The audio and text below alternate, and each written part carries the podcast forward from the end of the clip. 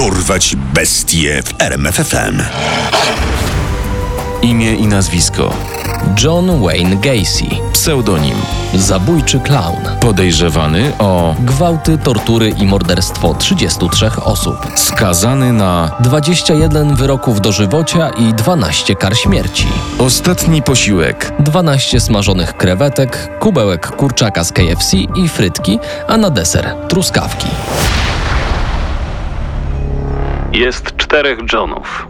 John budowlaniec, John clown, John polityk i ten czwarty, Jack Henley. To Jack był mordercą. To on wyrządził całe zło. Tak, tuż po przyznaniu się do zabicia, 33 chłopców i młodych mężczyzn tłumaczył swoje czyny. Jeden z najbardziej szokujących seryjnych morderców w historii USA. Zabójczy clown John Wayne Gacy. Dzieciństwo Johna Wayne'a Gacy'ego nie należało do najłatwiejszych. Był chorowitym, niezbyt wysportowanym chłopcem, któremu nauka też nie szła najlepiej. Na dodatek jego ojciec, John Stanley Gacy, dużo pił, a gdy pił, sięgał po pasek do ostrzenia brzytwy i znęcał się tak nad młodym Johnem, jak i jego siostrami i matką. Pewnego razu kolega ojca zabiera młodego Gacy'ego na wycieczkę nowym samochodem. Niestety niewinna przejażdżka szybko przeradza się w koszmar, gdy okazuje się, że przyjaciel ojca jest pedofilem. John w obawie przed laniem nigdy nie wspomni ojcu ani matce o tym, że był molestowany. Mniej więcej w tym samym czasie u Johna pojawiają się pierwsze nietypowe skłonności. Pewnego razu, gdy odwiedza go kolega Barry Bostrzelli, młody Gacy chwali się tym, że zwinął mamie majtki i stanik, które schował w swojej szafie. I was astounded. I said, Johnny, what are you doing with those things? Zaniemówiłem. Po chwili zapytałem, Johnny, po co ci to? A on odpowiedział, zastanawiałem się, jakbym wyglądał, gdybym ubierał się jak kobieta. John w liceum czterokrotnie zmienia szkoły. W końcu wylatuje i nigdy jej nie kończy. To wydarzenie ostatecznie utwierdza Johna Gacy'ego seniora w przekonaniu, że jego syn jest porażką. John Gacy przeprowadza się do Las Vegas, gdzie rozpoczyna pracę jako asystent w kostnicy. Za dnia pomaga przy balsamowaniu ciał, a nocami leży na łóżku polowym w oficynie koło kostnicy i rozmyśla o zwłokach leżących nieopodal. Pewnego wieczora posuwa się dalej i obmacuje zwłoki młodego mężczyzny. Przerażony własnym zachowaniem wraca do Illinois i zaczyna nowe życie. Po powrocie zapisuje się do biznesowego koledżu, gdzie podejmuje studia menedżerskie.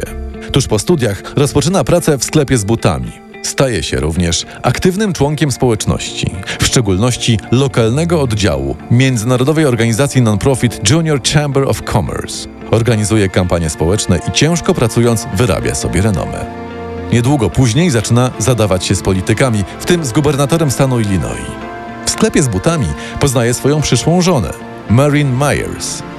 We wrześniu 1964 roku biorą ślub, a rok później Marilyn spodziewa się ich pierwszego dziecka. Byli naprawdę podekscytowani. Od Johna żbiło światło. Był prawdziwym, dumnym ojcem. Jednak mroczna natura Gacy'ego daje o sobie znać. W dzień porodu, gdy Marilyn leżała w szpitalu, John poszedł do baru z kolegą z pracy. Po kilku drinkach udali się do domu kolegi, w którym wypili jeszcze kilka głębszych. John obudził się w łóżku kolegi kompletnie nagi. W nocy uprawiali seks oralny. Rankiem czuł się jednocześnie pobudzony i zawstydzony, choć udawał, że nic się nie stało i pognał do szpitala. Przez pierwszych kilka lat życia jego syna Michaela John był wzorowym ojcem. Założenie rodziny wreszcie odkupiło Johna Wayne'a Gacy'ego w oczach ojca.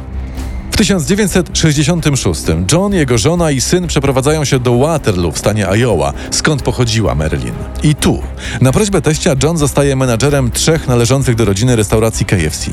W Iowa także należy do Junior Chamber of Commerce, gdzie nie przestaje imponować władzom organizacji. Zostaje prezesem do spraw rekrutacji. Aby pozyskiwać nowych członków dla organizacji, nie cofa się przed niczym. W pobliskim motelu organizuje prywatne seanse nielegalnych filmów porno i orgie z udziałem prostytutek. W jeden wieczór potrafi zdobyć nawet 20 członków. Seksualne wybryki mają również wpływ na jego małżeństwo. Wspólne wieczory na mieście, spędzane z innymi parami, często kończą się łóżkowymi przetasowaniami małżeństw. To zachowanie zszokowało siostrę Johna. Powiedział do mnie, czasem wracamy do domów z kimś innym niż wyszliśmy. Myślałam, że żartuje, ale gdy przyszedł czas na powrót do domu, faktycznie wrócił z inną kobietą. Wtedy pierwszy raz poczułam, że nie znam brata. Pewnego popołudnia, gdy żona i dzieci wyjechały, Gacy zaprosił do swojego domu 15-letniego Donalda Voorhisa, syna znajomego senatora stanowego. Pokazał młodemu Donaldowi film pornograficzny, upił go, zmusił do seksu oralnego, a potem zastraszył, by nigdy nie wyznał prawdy. Początkowo nastolatek milczał. Myślał, że nikt mu nie uwierzy, jednak w końcu wyznał prawdę rodzicom i policji. John Wayne Gacy został aresztowany, oskarżony o sodomię i skazany na 10 lat. W wyniku oskarżeń i procesu Marilyn wnosi o rozwód z Johnem. Jeżeli to zrobisz, nigdy mnie nie zobaczysz. Ani ty, ani dzieci. Będziecie dla mnie martwi. Rozumiesz? Martwi. W trakcie odsiadki z powodu marskości wątroby umiera John Gacy senior. Gacy junior jest przekonany, że to jego homoseksualne skłonności wpędziły ojca do grobu i czuje ogromny gniew. Zaczyna się wyżywać na pozostałych więźniach przejawiających takie skłonności. Mimo tego, po 18 miesiącach opuszcza zakład karny i wraca do rodzinnego Chicago. Niedługo po wyjściu John zakłada firmę budowlaną. Jak na byłego więźnia wiedzie mu się naprawdę dobrze. Poznaje swoją drugą żonę. Nie rezygnuje również z działalności społecznej, jest bardzo aktywnym członkiem amerykańskiej Polonii. Organizuje parady trzeciomajowe i osiedlowe imprezy, na których przebiera się za klauna, pogo i bawi dzieci sąsiadów. W tym samym czasie w Johnie Gacym wreszcie coś pęka. 2 stycznia 1972 roku, gdy żona i jej córki bawiły poza domem, Gacy na dworcu spotyka 16-letniego Tima McCoya. Proponuje, że pokaże nowo przybyłemu chłopakowi miasto. Razem wsiadają do auta i jadą do domu Johna, gdzie uprawiają seks, po którym Gacy chwyta nóż kuchenny, który wbija w klatkę piersiową chłopaka. Tim McCoy staje się pierwszą ofiarą Johna Wayne'a Gacy'ego pochowaną w piwnicy jego domu. Niedługo po tym pamiętnym wydarzeniu małżeństwo Gacy'ch szybko ulega rozpadowi. Co prawda żona nie podejrzewa Johna o bycie mordercą, ale Gacy zaczyna miewać napady złego nastroju. Nie uprawia seksu z żoną, a po domu wala się pedofilska pornografia. Mimo kryzysu małżeńskiego, dzięki swojej działalności politycznej i społecznej, nadal jest jednak bardzo szanowany w lokalnej społeczności. Po rozwodzie z drugą żoną Gacy'ego już nikt nie ogranicza. Teraz może uprawiać seks i mordować do woli. Każdą kolejną ofiarę dusi za pomocą sznura. W szczytowym okresie popełnia jedno morderstwo na 2 do 3 tygodni. Jednocześnie staje się coraz bardziej nieuważny. Jako swoją 33 ofiarę wybiera Roberta Pista.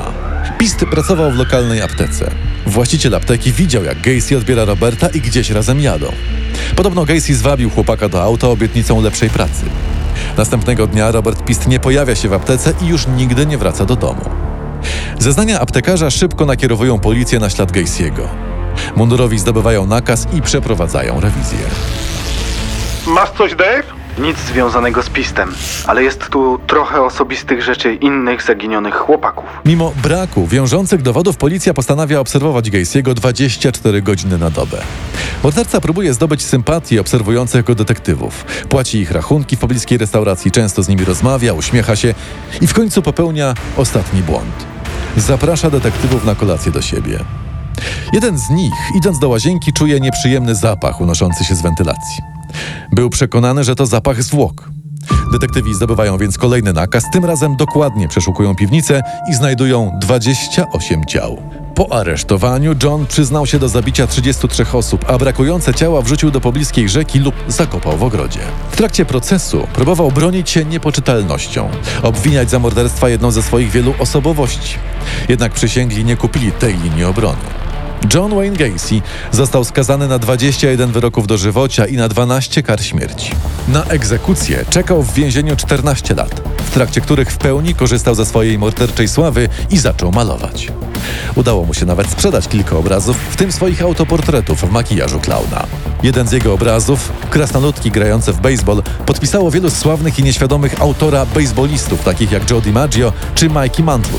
Korzystając ze swojej sławy, Gacy wydał również książkę, w której próbował oczyścić swoje imię, twierdząc, że zwłoki pod jego domem zostały podłożone przez jego pracowników, a on sam nie miał nic wspólnego z morderstwami i seksualnymi torturami.